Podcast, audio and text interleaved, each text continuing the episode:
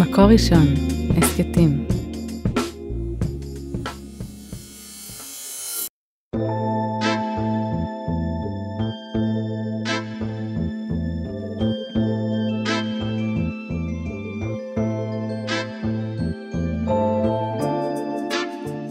שלום למאזינות שלנו ולמאזינים, שמחה מאוד שאתם איתנו בפרק נוסף בהסכת סטורי משלך, בו אנחנו מדברים על נשים מתקופות שונות בהיסטוריה היהודית ובהקשרים מגוונים. אני, אליזה לוי, רוצה היום לצלול איתכם אל הכוח הנשי, אבל מהזווית של ספרות הקבלה. העולם המיסטי, העולם של תורת הסוד, איך רואים בו, בתוכו, את התהליכים של שינוי במעמד האנשים לאורך ההיסטוריה על קבלה מהזווית של האישה. כשאני חושבת על הארי הקדוש, שהוא מגיע לצפת, והוא רוצה לקבל את פני השבת, הוא מלמד אותנו לצאת, לקבל את פני השבת על הרי צפת, וכל המקובלים, אני מדמיינת לעצמי אותם, יוצאים לקראת השקיעה בין הארבעים על ההרים, לקבל את פני השבת. וכל פעם שאני מגיעה לצפת, אני מדמיינת לי את הארי בראש ואת חבורת המקובלים אחריו, יוצאים אל המרחב הציבורי, אל הטבע, כדי לפגוש בבריאה, כדי להכיר בה. אבל אני אישה, ואני דווקא מקבלת את השבת בבית. במרחב הפרטי, אנחנו האנשים לא צריכות לצאת החוצה, אל המרחב הציבורי, אלא השבת נכנסת אלינו. הביתה, פנימה, המקום הזה של הדלקת הנרות, אנחנו יודעות את השעה, מכניסות את השבת הביתה, אין פה שום גושפנקה גברית לכאורה שנותנת את ההכשר, בשונה מהיציאה של השבת, שדווקא ההבדלה שמבדילה בין קודש לבין החול, היא נתונה מימים ימימה במי שפוסק מתי יוצאת השבת. ואני תוהה תמיד על המרחב הזה בין היציאה למרחב הציבורי שהארי מנהיג לקבל, לבין הכניסה אצל האנשים. ועל המתח הזה ועל התפיסה של העולם הנשים מהזווית של ספרות הקבלה, אני רוצה לשוחח עם דוקטור יחיאל הררי שנמצא כאן באולפן שלנו, ובהסכת הזה של סטורי משלך, לשאול אותך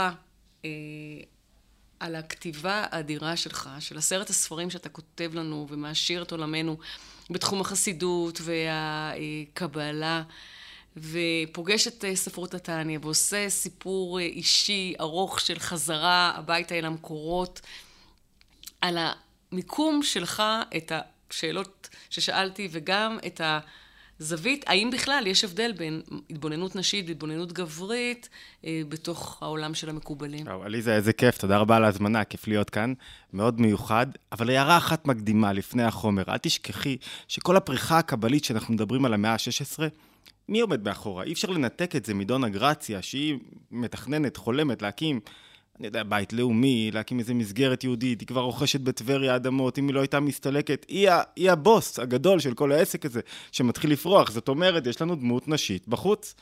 אז רגע, זה רק הערת אגב, אני לא נהיה היסטוריון. לא רק זה, היא גם מקבלת אישור לבנות, מה שהרצל לא מקבל. הרצל מאות שנים מאוחר יותר, כשהוא מגיע, אבל הטורקים הוא נזרק בבושת פנים החוצה, היא כן מקבלת מה... ולך תדע אם היא הייתה, אם היא לא הייתה, אני לא זוכר ממה היא נפטרה. היא נפטרה בגיל 57, ממחלה באופן פתאומי, אחרי שהיא כבר מתחילה לבנות את החומה בטבריה, וגם את הבית שלה, האבנים לבית שלה, של דונה גרציה.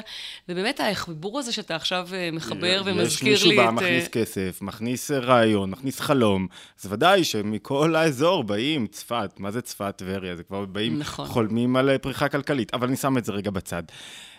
צריך רגע ללכת צעד אחורה, לפני שאנחנו נכנסים לסוציולוגיה ולמה האישה והמקום שלה בתוך ההיסטוריה היהודית והעתיד היהודי, רגע להבין איזה משהו יותר פנימי, שהוא הלב של העניין, שדרכו אולי נתחיל, נראה לי שאפשר להתחיל לשוחח. שני מושגים הכי חשובים כמעט בספרות הקבלה והחסידות נקראים משפיע ומקבל. ואני מוסיף עליהם איזה שתי אפשרויות שבהם הם באים לידי ביטוי, משפיע מתוקן ומשפיע לא מתוקן, מקבל מתוקן ומקבל לא מתוקן. מה זה אומר? משפיע מתוקן, הרב יוסף דוב הלוי סולובייצ'יק אומר, הוא מי שרוצה לתת השראה, שיש לו מה לתת, שהעולם מצפה לשמוע ממנו משהו מסוים. משפיע לא מתוקן זה מישהו שכאילו הוא בא לתת, אבל בעצם הוא נרקומן של תשומת לב. הוא רוצה לקבל. את רואה מרצים, את רואה סלבריטאים, שהם כאילו באמת רוצים לתת, אבל הם לא רוצים לתת, הם רוצים לקבל. זו הסיבה, דרך אגב, מספר אחת לדיכאון. למה אני בדיכאון? כי אני רוצה להשפיע על העולם, אבל אני מרגיש שלא מקשיבים לי, לא מוכנים לקבל ממני. מקבל, מתוקן, על פי הרב סולובייצ'יק, הוא מי שעכשיו מקשיב. מקבל, רוצה לצמוח, רוצה להתפתח, רוצה באמת רגע להאזין למישהו אחר, מפנה מקום, הולך רגע צעד לאחור, אני נותן כבוד, אני רוצה כבוד, אני משתלט על המרחב, אני נותן כבוד, אני מפנה רגע צעד לאחור, מוכן לקבל ממישהו אחר. משפיע, מקבל לא מתוקן, זה מי שכאילו הוא רוצה לקבל, אבל בעצם הוא רוצה להשפיע. תקבלו אותי אולי לקבוצת הוואטסאפ, אבל בעצם אני רוצה שאותי יקבלו, אותי יעריכו, הוא לא באמת מוכן להקשיב. המשפיע והמקבל שבקצרה סרטטנו אותם, נמצאים בכל דבר בבריאה. הם היסוד של מערכת היחסים בין הבורא לבין כנסת ישראל, בין גבר לאישה, בין כל מערכת יחסים, שזו אמירה מאוד יפה של אדמו"ר הזקן, שמסכם את ספרות הקבלה עד זמנו. הוא עושה מפעל בערך כמו המפעל הקבלה, כמו הרמב"ם שמסכם את היהדות עד זמנו, אז הוא מסכם את ספרות הקבלה. והוא אומר, על הפסוק... שזה קורה באיזה שנה?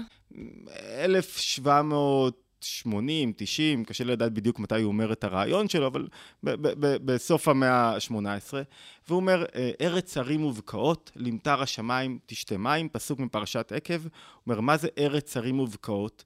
תמיד יש במערכת יחסים הר ובקעה.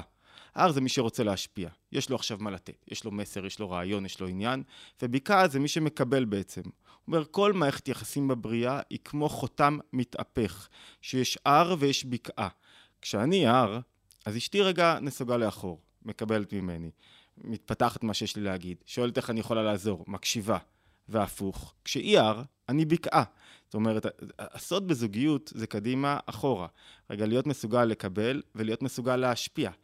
לקבל, להשפיע זה לא להשתלט.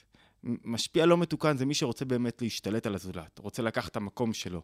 הרב סולובייצ'יק אומר את זה מאוד יפה, אני חושב בשנות ה-60 היה איזה מערכת בחירות שבה המפד"ל שדאז הגיעה להישגים גבוהים, אבל לא היו מרוצים מהם, כי הייתה הרבה עסקנות.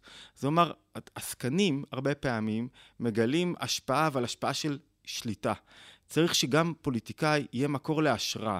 מה ההבדל? כשאני רוצה לשלוט במישהו, אני מכוון אותו. אני כמו ג'ויסטיק, אני לוקח ממנו את החירות, את היכולת לחשוב, את היכולת להתפתח. כשאני משפיע עליו, אני גורם לו להיות בעל, לקבל ממני השראה, ואז לצמוח בעצמו.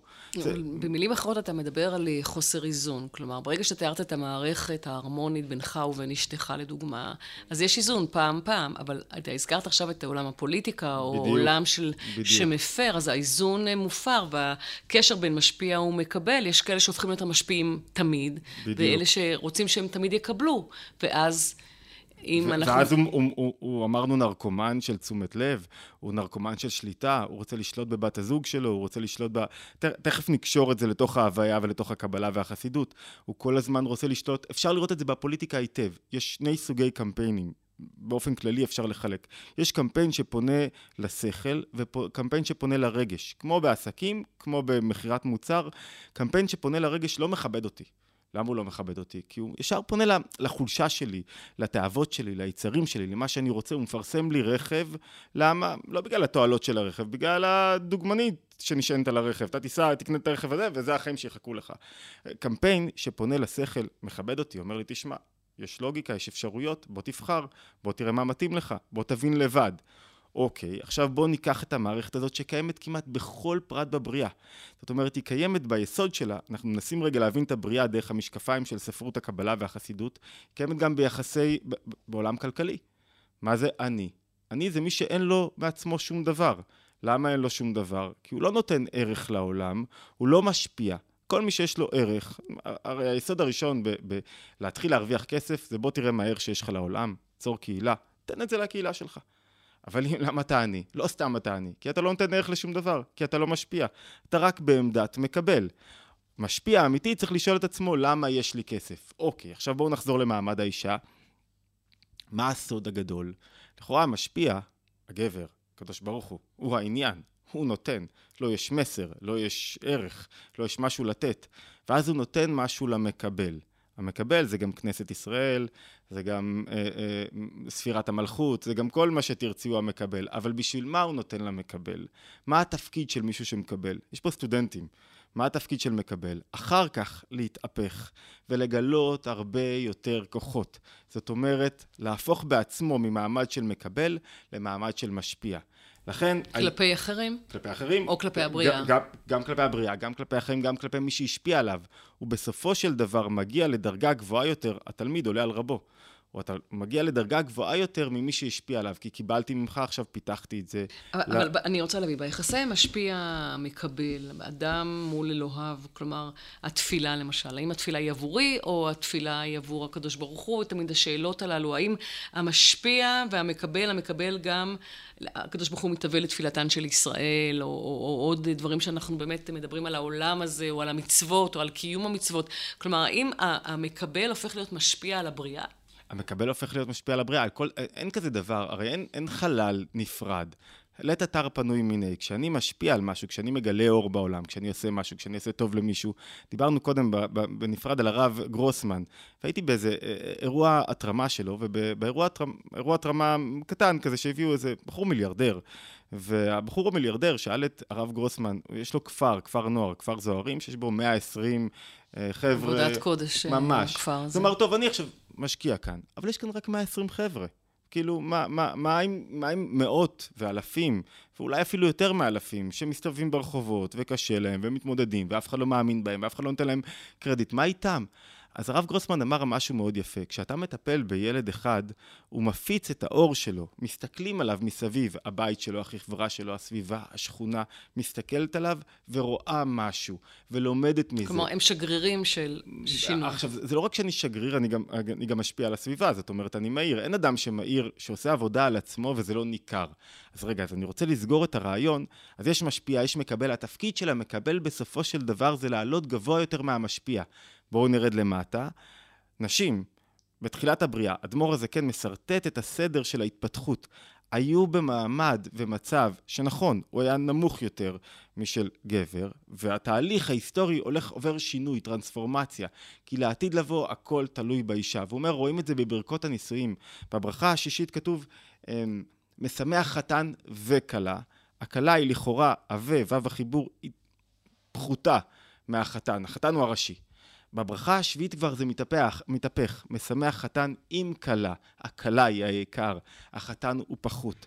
זאת אומרת, המקבל, אתה לא יכול להיות משפיע אמיתי אם אתה לא מקבל. גם בפועל, אם אתה לא לומד, אז מה יש לך לתת? אתה חייב ללמוד, אתה חייב רגע להיות בשקט, להקשיב, להיות במצב שאתה לא יודע כדי להתפתח. אם אתה הכל יודע, לעולם לא תתפתח. אם אתה אפילו בעל עסק שיודע כל דבר, חייב רגע לסגת לאחור. ולכן המעמד הזה של... אני מחזיר לשאלה שעניינה אותך, למה העולם נברא?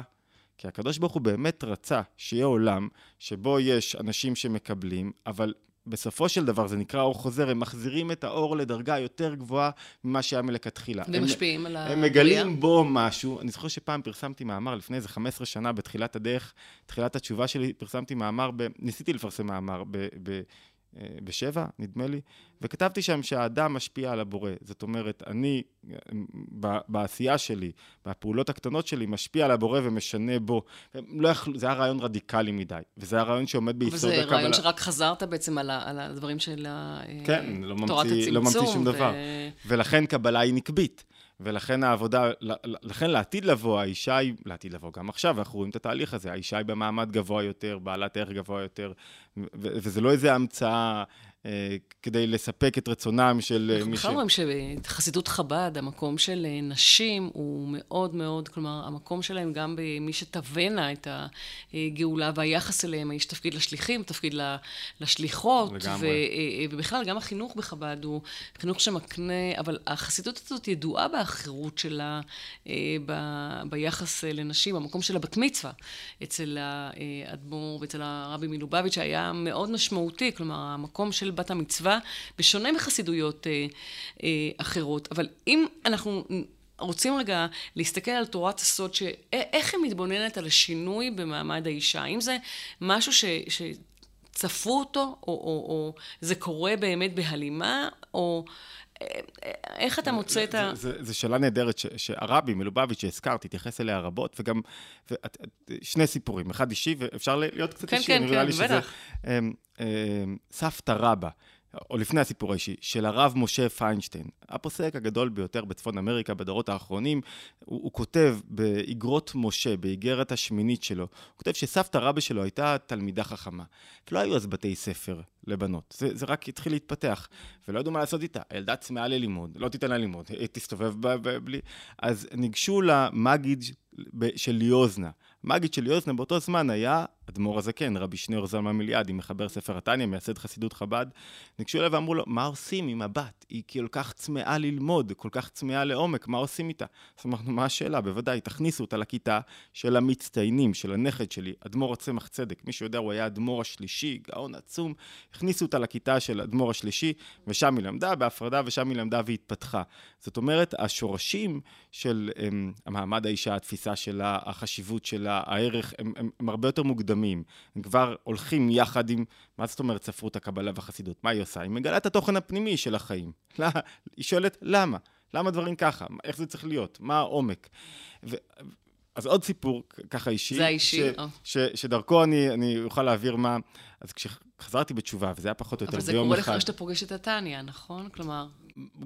סיימתי דוקטורט, והייתי אמור לטוס לפוסט-דוקטורט, ואז פגשתי את התניא, והתאהבתי, ופתאום באתי לאשתי יום אחד ממש, יום אחד בבוקר. שאשתך הייתה חברת מועצה מטעם מרצ, במודיעין. אקטיביסטית, אנטי-דת, לוחמת, חופש, היא הייתה מנהלת העמותה למאבק בכפייה הדתית. כי הדתיים האלה, את יודעת, לא מסתדר. אתה אומר לה, אני קורא בספר תניא, והחיים שלי מתהפכים, ואיך היא מקבלת? אז אני לא יודע אם אמרתי לה, כאילו, ניסחתי את זה כך, אז היא הייתה יותר מזה, הייתה יו"ר הוועדה למעמד האישה במודיעין, והייתה אקטיביסטית, פמיניסטית, מאוד רדיקלית, ולפני שהתחייתנו, היה לה כמה תנאים, אחד, שנכתוב עבודה סמינריונית על התוקף המדעי של הטענות הפמיניסטיות. איתה לא התחתן מישהו שאין לו ידיעה מדעית בפמיניזם, וכל מיני כאלה גדרות כאלה, שאישה לעולם לא תכין לך קפה או תה, עד היום זה בתוקף, 20 ומשהו שנה אחרי, מעולם אישה לא הכינה לי קפה או תה, כדי שלא בענייני ייחוד, לא עניין אותה, כאילו, אינטימיות, עניין אותה שלא יהיה מצב שאתה מכינים לך קפה, וכל מיני כאלה, ואז יום אחד אני, לא יודע, לא שאלתי אותה הרבה, כאילו, באתי פתאום, לא יודע, עם כיפה וציצית, היא מספרת את זה יותר טוב, את מה שהיא עברה, רק היום ברטרוספקטיב ובראייה לאחור, אני יכול להרגיש קצת ככה את מה שחווינו אז, אבל אז זה לא היה, באתי פתאום, גם אני בעצמי לא הקלתי את זה, אני חושב, באותו זמן, כאילו הרגשתי מתיקות גדולה מאוד, ומשיכה גדולה מאוד לתכנים, ואמרתי שם אני רוצה להיות, ויום אחד אני זוכר שלימדתי באוניברסיטת תל אביב, וככה, תלמידי תואר שני, ויצאתי, זה היה, לפני 16 שנה, פלוס מינוס 17 שנה, 15, לא יודע להצביע, ויצאתי וחזרתי הביתה, עצרתי באיזה חנות יודאיקה, קניתי כיפה, קניתי ציצית, נכנסתי להביתה, היא במקום חטפה התקף לב, אבל כשאני מסתכל אחורה, כל זה נחמד, לא כל כך הפריע לה המצוות, אולי בהתחלה כן, אבל לאט לאט היא הסתדרה, מה שמאוד הפריע לה ביהדות זה מעמד האישה. זה כאילו שיגע אותה, איך זה יכול להיות? איך אתה נמשך לדעת כזאת שהיא מקפחת, שהיא בעייתית וכולי? דרך אגב, זה אנקדוטה כזאת, היא קטנה בתוך זה, היא הייתה גם יו"ר הוועדה להקצאת אדמות במודיעין, והגיעה לה, בתור חברת מועצה, הגיעה לה שליח חב"ד במודיעין, הרב סלונים אז, ורצה לקבל הקצאה לאדמה שיפתח לו על ידי ראש העיר דאז, והיא אמרה, אצלי, בקדנציה שלי לא יקום ולא יהיה, חב"ד לא יקבלו פה דריסת רגל. במודיעין. במודיעין לא יקום ולא יהיה, היא זרקה אותה מכל המדרגות, הוא לא קיבל. אז איך היא תעשה לנו את הסדר? איך היא פותרת את הבעיה של עצמה מול מעמד האישה ביהדות? אז טוב, מתי שהיא צריכה להזמין אותה, אני חושב, אבל אני אגיד שמה שפתר לה את הנקודה, זה התחילה ללמוד על מה נכון, אם אני דוקר ממש את הנקודה, עכשיו, מה באמת חשוב? זאת אומרת, תמיד הבאתי תוכן הביתה, למדנו כל הזמן ביחד, ניסינו ללמוד באמת ולהיות אמינים, לא לחפש תשובות ככה. והנקודה החשובה שמה שעושה הרבי ומה שעושה ספרות החסידות היא משנה, טוב, הסוף של הסיפור זה שהיה מחבדניקית, כן? זה הסוף. מה זה חבדניקית? ארדקור, אני לידה דתל"ש. אז זה, איך, זה... איך היא פותרת לעצמה? תן לנו רמז. אז אני חושב שמה שהשתנה זה הקנה מידה שעל פיו בוחנים את הדברים. כלומר. מה נכון? מה חשוב? איפה אני משפיע ביותר? בזירה החיצונית. היא עוסקת לא מעט בזירה החיצונית, אבל איפה עיקר החשיבות שלי? הבית, הילדים, החינוך, הצמיחה, העבודה שלי עם עצמי, העבודה של איך אני רוצה לראות את המשפחה שלי, או זה שאני אהיה חברת מועצה שיש לי המון, את מכירה את הפוליטיקה, אפשר לשלב אבל לא. אפשר לשלב, אבל איפה אתה ממרקר את העיקר שלך? איפה אתה מונח בעיקר? יש איזו אמירה מאוד חזקה קראנו פעם איזה מכתב שהרבי מלובביץ' אומר שהרבה פעמים אנשים מכניסים עגל זהב הביתה. מהו עגל הזהב? הפרנסה, ההתקדמות. הוא לא אומר את זה בהקשר נשי, הוא אומר את זה באופן כללי. כאילו, מה חשוב לך באמת בחיים? את רואה מישהו שכל מה שחשוב לו בחיים, זה התקדמות, זה איך רואים אותו, זה המוטיבציה לקבל, זה העליות משפיע לו אמיתי, אבל איפה אתה בעיקר צריך להתפתח? איפה אתה מכין את הדור הבא? איפה אתה צומח? הבית. וכשזה קנה המידה העיקרי, אז פתאום בת הזוג, עם היכולות שלה, עם ההשקעה שלה בעיניה, בזווית שראייה שלה, הופכת, היא העיקר, היא הדבר המשמעותי ביותר, ואני, מה התפקיד שלי? כולה הולך להביא כמה שקלים, לגמור את החודש, להביא את הפרנסה הביתה, זה הכל. תעשה מה שאתה צריך, לך תביא את הכסף. אתה רוצה לדבר, דבר, אתה רוצה למכור ספרים, תמכור ספרים, את מי זה מעניין, העיקר תביא את ובוא נסגור את החודש. כאילו, המעמד שלי ירד והפך להיות שולי, חתן, עם הקלה, לעומת הקלה שהעיקר. אז אם נחזור רגע לשאלה, איך תורת הסוד סופה את השינוי במעמד האישה? יש לזה התייחסות? אתה מוצא לזה? לגמרי, באמירות ברורות. העולם צריך לראות את הפרספקטיבה הרחבה. העולם נברא לא מתוקן. הוא נברא חסר. למה הוא נברא לא מתוקן? מסיבה פשוטה, כדי שהאדם יכניס את המאמץ האנושי, יכניס את התיקון שלו. חלק מהמאמץ האנושי זה התודעה לגבי היחס לנשים, לגבי מעמד האישה. כשאנחנו אומרים מעמד האישה זה שהיא העיקר, העבודה שלה היא העיקר, הפריצת דרך שלה היא העיקר, האופן חשיבה האנושית היא העיקר, ורואים את זה כמעט בכל תחום ובכל עניין, בטח בחסידות חב"ד שהזכרת קודם לכן, ושהיא מנסה לקדם את הרעיונות שלה. ואז היא אומרת, ספרות הקבלה, אנחנו הולכים ומשתנים, העידן הולך ומשתנה, אנחנו רואים את התהליך הזה שהוא מתרחש בעולם החיצוני, אבל הוא צריך להתרחש גם בתוך הזוגיות. כאילו, מי יותר חשוב בתוך הזוגיות? ודאי שבת הזוג עם מה שהיא מביאה, ודאי שאופן שבו היא מחנכת, מובילה את הבית, מקדמת את הבית, היא המוקד.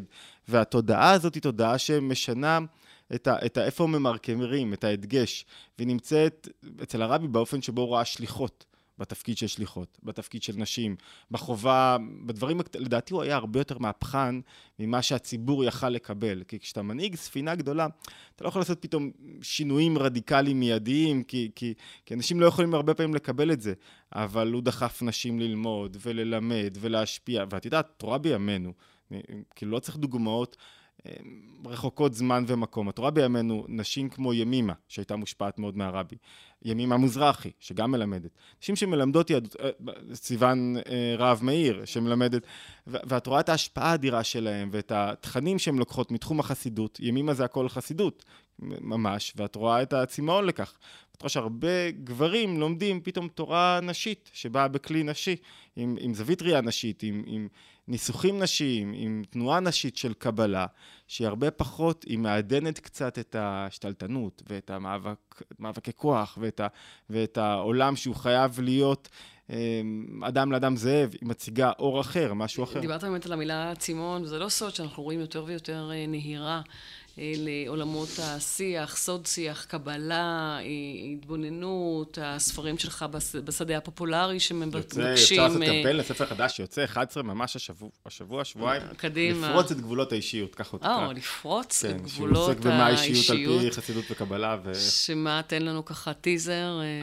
אז זה נוגע ממש גם להבדלים בין גברים לנשים, ובכלל על מה מאפיין את מבנה האישיות של כל אדם. למה זה המאפיין שלו? מה מגביל לי את האישיות? מה גורם לי? לפעמים אנשים, רוב המריבות שלנו בדרך כלל, הם בגלל מבנה האישיות שלנו. אפילו האופן שבו את מוציאה משחת שיניים מתוך המברשת. אם את לוחצת באמצע, את לוחצת באמצע או מלמטה? עכשיו שאני חושבת, אני באמצע. אוקיי, באמצע זה טיפוס אישיות מסוים. תן לי בהרחבה, תן לי, זה יותר טיפוס של מים. יש כמובן רובדים עמוקים, שכולם נשענים על ספרות הקבלה והחסידות, אבל גם בתנועות החיצוניות שלי, יש השפעה של מבנה האישיות שלי. אני מושפע מבנה האישיות, ומבנה האישיות הרבה פעמים מגביל לי את היכולת, את זווית הראייה, את איך שאני עושה את הדברים. אם אני נוטה לצמצום, קשה לי לפרוץ גבול בזוגיות שלי, בעבודה שלי, בכל תחום. אז הספר מסרטט את מה מרכיב את האישיות, מה הם סוגי האישיות השונים, ואיך אנחנו יכולים לנצל את הדפוס אישיות שלי, לא להיות משהו אחר, כדי לנצל את ההגבלות הללו לטובתי, ולפרוץ אותם כדי לגלות באמת מה מתאים לי, מה המשמעות שלי, מה... ומה אני צריך לעשות, מה נכון לי ביותר. אוקיי, עשיתי פרומו לספר. עשינו פרומו לספר, ואם אני צריכה לסרטט לסיכום ככה את הכוח הנשי מהזווית של הספרות של הקבלה, הגענו לשיא, או שיש פה עוד... לא, אני חושב שבתחילתה של תנועה מאוד גדולה, שאני... העולם, לא הייתי מפריד בין עולם חילוני לעולם דתי, העולם יש השקה והשפעה. אבל סט הערכים והתכונות והחשיבה, אתה יודע, גם עכשיו בהקשרים האקטואליים, אנגלה מרקל כבר לא נמצאת, והרבות דובר גם בעולם וגם בעולם המחקרי שמלווה את הפוליטיקה על המנהיגות שלה ועל ההתבוננות שהייתה לה ועל היכולת שלה באמת להביא לשולחן דיונים. אנחנו רואים היטב שחסרה לנו איזה דמות נשית. שיודעת לייצר איזשהו סוג של אחדות וקבלה ושינוי בתפיסה הפוליטיקה שלנו. אבל זו בעיה עולמית, כלומר, האם זה עתיד להשתנות? האם אתה רואה דווקא באמת את היכולת אולי של...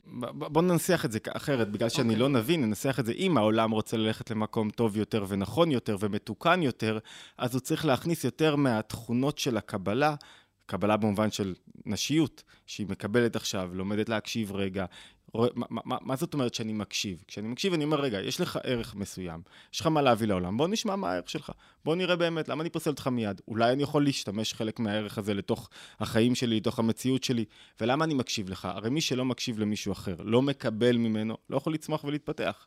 אם אתה רק משפיע, אתה תיכנס לדיכאון, כי אתה תחפש מישהו שיקשיב לך, ואתה בעצם אמרנו קודם, אתה כל מה מחכה, רגע, אתה מכור לתשומת לב. אתה לא באמת משפיע. אבל זה מה שהדור מחונך אליו, להיות משפיע, והמקום הזה באמת של הדיכאון שאנחנו רואים, לכאורה זה היה אמור להיות הדור השמח ביותר. ממש, מדהים. מבחינת הטוב. נפלא. ודווקא הדור הזה מדווח עליו של יותר פניות לעזרה, לסיוע, דיכאון, ריטלין, עוד ועוד, כל מיני דברים שפחות הכרנו בהיקפים הללו. אז איך... דקרת בדיוק את הנקודה, רק כשמישהו בא לפסיכולוג, מטפל, רב, מה הוא אומר? יש לי מסר, אבל אני לא יודע ללטש אותו. העולם לא מקשיב לי. אין לי משמעות, לא מקבלים ממני. מה הוא אומר? אני משפיע, בלי שיש מי שיקבל ממני. הרי אדם שהוא בתנועה של קבלה, לעולם לא יכול להיות בדיכאון. אם אני עכשיו באתי ללמוד, אני לא יכול להיות בדיכאון. מי שבדיכאון הוא תמיד יש לו מעלה, ערך, כישרון מיוחד, והוא מרגיש שהוא לא ממש אותו. אין כזה דבר, לא תמצאי מישהו בדיכאון, לא משנה באיזה דרגה שהוא חושב על עצמו שהוא כלומניק, שאין לו מה לתת. אם אין לך מה לתת, על מה תהיה בדיכאון? זאת אומרת, דווקא החוסר יכולת שלנו להיות משפיע מתוקן, עם זה התחלנו את השיחה, משפיע מתוקן זה שאני יודע שאני משפיע, אבל אני לא תלוי בי יקבלו ממני או לא. אני לא תלוי עכשיו בלייקים בפייסבוק, אני לא תלוי בכמה אנשים יצביעו עבורי או לא. אני רוצה לעשות את העבודה שלי, אני רוצה לעשות את העבודה שלי. אני מגלה את הכוח הפנימי שלי, אני שגריר לכוח אחר. הרי למה זה משפיע לא מתוקן? כי הוא כאילו רוצה לקדם מסר אחר, אבל בעצם הוא רוצה לקדם את עצמו. הוא העניין. הוא עכשיו כל כולו עסוק בעצמו. ומשפיע אמיתי לא עסוק בעצמו, הוא מרכבה למשהו פנימי. כשאתה מרכבה למשהו פנימי, לא יכול להיות שתהיה בדיכאון, כי זה עובר דרכך, כי אתה מביא משהו לעולם. ותוך כדי כך, אתה לא תהיה אף פעם משפיע גדול, אם לא תלמד לקבל. אם לא תלמד רגע להיות בשקט, להגיד אני לא יודע. אם אני לא יודע, איך תקבל מעליך? זה נקרא כוח מה, כוח החוכמה. בלי שאני אומר, רגע, אני לא יודע, אני מוכן עכשיו לקבל בכל תחום שהוא כוח נשי, קבלה היא כוח נשי, על פי ספרות הקבלה והחסידות שסרטטנו עכשיו. זאת אומרת, אם אנחנו מסכמים את הנקודה, בלי תנועה נשית, דומיננטית, נכונה, אין גם צמיחה בתנועה הגברית. הרי הרעיון הוא, זוכרת שפתחנו בארץ הרים ובקעות, למטר השמיים תשתי מים, ארץ הרים ובקעות, כשיש את הריקוד הזה, הרים, הר ובקעה, מה התולדה? תשתה מים, מים זה שפע, פרנסה, הצלחה, העולם משתנה. אבל אם לא עושים את התהליך הזה, אז אין למטר השמיים תשתה מים. זו האמת שהדוגמה היא באמת מרתקת, וגם המקום הזה של הרבי מלובביץ' שבעצם גם לא מינה לו יורש ולא יורשת, אלא את השליחים והשליחות שלו שממשיכים את התורה שלו, והמקום הזה שניתן להם. ואני באמת תוהה על ההתכתבות או על הרצון הזה של הנגשה של יותר ויותר, גם בעל הסולם דיבר על כך, על המקום הזה שכן צריך לחזור ולשבת וללמוד, ודווקא עכשיו, מה יש בדור הזה שכל כך חסר, או מצד שני, אולי הרפל הזה שמלווה פותח צוהר אל כתבים שאי אפשר היה לקרוא אותם קודם. אני אהיה רדיקלי רגע, ואני מקווה שהמאזינים לא יתרקו לי עכשיו את זה ויברחו. אני חושב שוויקטור פרנקל עשה נזק גדול, או אולי הבנה לא נכונה של ויקטור פרנקל. הבנה לא נכונה, כי אחת הבעיות הגדולות שאתה רואה, ואני זוכר את עצמי בגיל 30, אולי זו אחת הסיבות שבגללה חזרתי בתשובה. רגע, מה המשמעות של החיים שלי? מה הייתי? האם אני עושה משהו משמעותי? וזה תמיד סובייקטיבי. אתה יודע אם אתה עושה משהו משמעותי או לא. על פי איזה קריטריונים? אתה יודע, ג'ורדן פיטרסון, האליל של הדואר, של העשור האחרון, פתאום, 2018, נכנס לשנה לטיפולים פסיכולוגיים, לאשפוזים, על חרדות ודיכאון. למה? האם אני משמעותי? מה זה אני משמעותי? יש איזו תשובה סובייקטיבית, אתה לא יכול לשאול את עצמך את השאלה הזאת, אתה תתחפר. אבל עובדה שיותר ויותר שואלים. כל מי ששואל לעולם לא יצא מזה. אין לו דרך להחליף את האופן שבו הוא שואל את עצמו שאלות, להחליף מבנה שאלות. אמרנו, מקבל, לעולם לא יהיה בדיכאון. אדם שיודע שהוא מרכבה, שהוא לא משפיע את עצמו, לעולם לא יהיה בדיכאון. כי יש לו עכשיו שליחות. מי זה מעניין שאתה עצוב, עייף ושאין לך כוחות. ולבוא ויגידו לך, אנחנו לא יודעים מה השליחות שלנו, אנחנו לא יודעים מה אני רוצה, אני לא יודע למה אני מחובר. כלומר, מה בדיוק אתה מדבר במושגים שאני לא מבין. זו נקודה טובה, והשליחות בדרך כלל פה, ויקטור פרנקל כן עוזר להרבה להבין, את יודעת, החסידות מאמירה את המושג של משמעות בשליחות. שליחות זה לא משהו שאתה ממציא. השליחות מחכה לך בעולם, והיא משתנה, ממקום למקום. מה הבית שלך צריך כרגע? שתבוא שמח, תמיד יש שליחות כללית, יש שליחות פרטית. השליחות הכללית לכולם, מה צריכים לך הבית? שתבוא שמח, שתבוא עכשיו עם מצב רוח טוב. אף אחד לא צריך בן זוג, בעל, הורה, שהוא עכשיו מדופרס, מדוקה, מדוכדך, עם כל הסק של... מה השליחות הפרטית שלך בכל דבר ועניין? אתה בעבודה, יש לך מסר, תלמד. הייתי עכשיו בסוף שבוע עם המון אנשים, איזה אירוע כזה גדול, ובאתי סחות אחרי זה שבועיים מאוד אינטנסיביים, ומאיפה אתה מוצא כוחות? אתה מסתכל על הקהל, אתה אומר, טוב, מה השליחות שלי כרגע? לעצמי הייתי מעדיף להסתגר בחדר שאף אחד לא ידבר איתי. עכשיו מישהו רוצה לדעת משהו, מישהו יש לו איזה קושי התמודדות, לך תיתן את מה שיש לך לתת, מה זה משנה מה המשמעות שאני מקבל? כשאתה שואל מה המשמעות עבורי, אתה חוזר להיות במקום של מה? מקבל. אתה כאילו משפיע. אתה כאילו אדם שיש לו מה לתת לעולם, אבל אתה לא נותן שום דבר לעולם, אתה חושב רק על עצמך.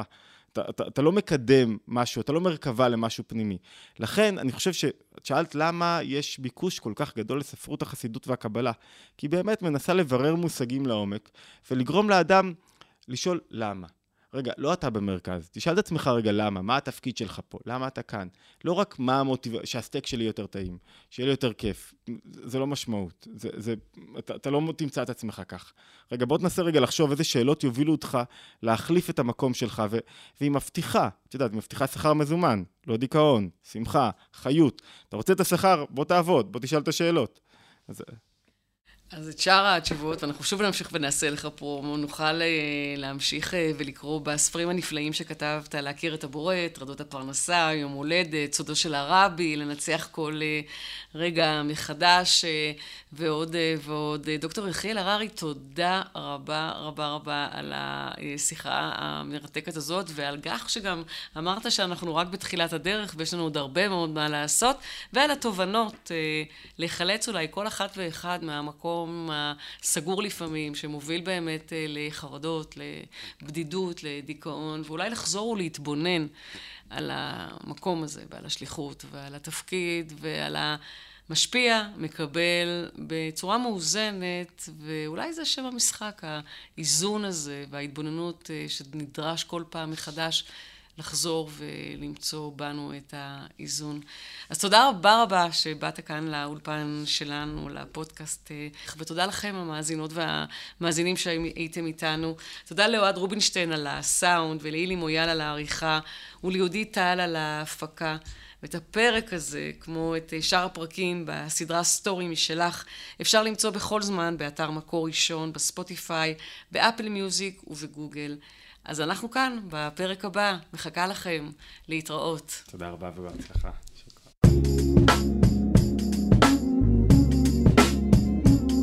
מקור ראשון, הסכתים.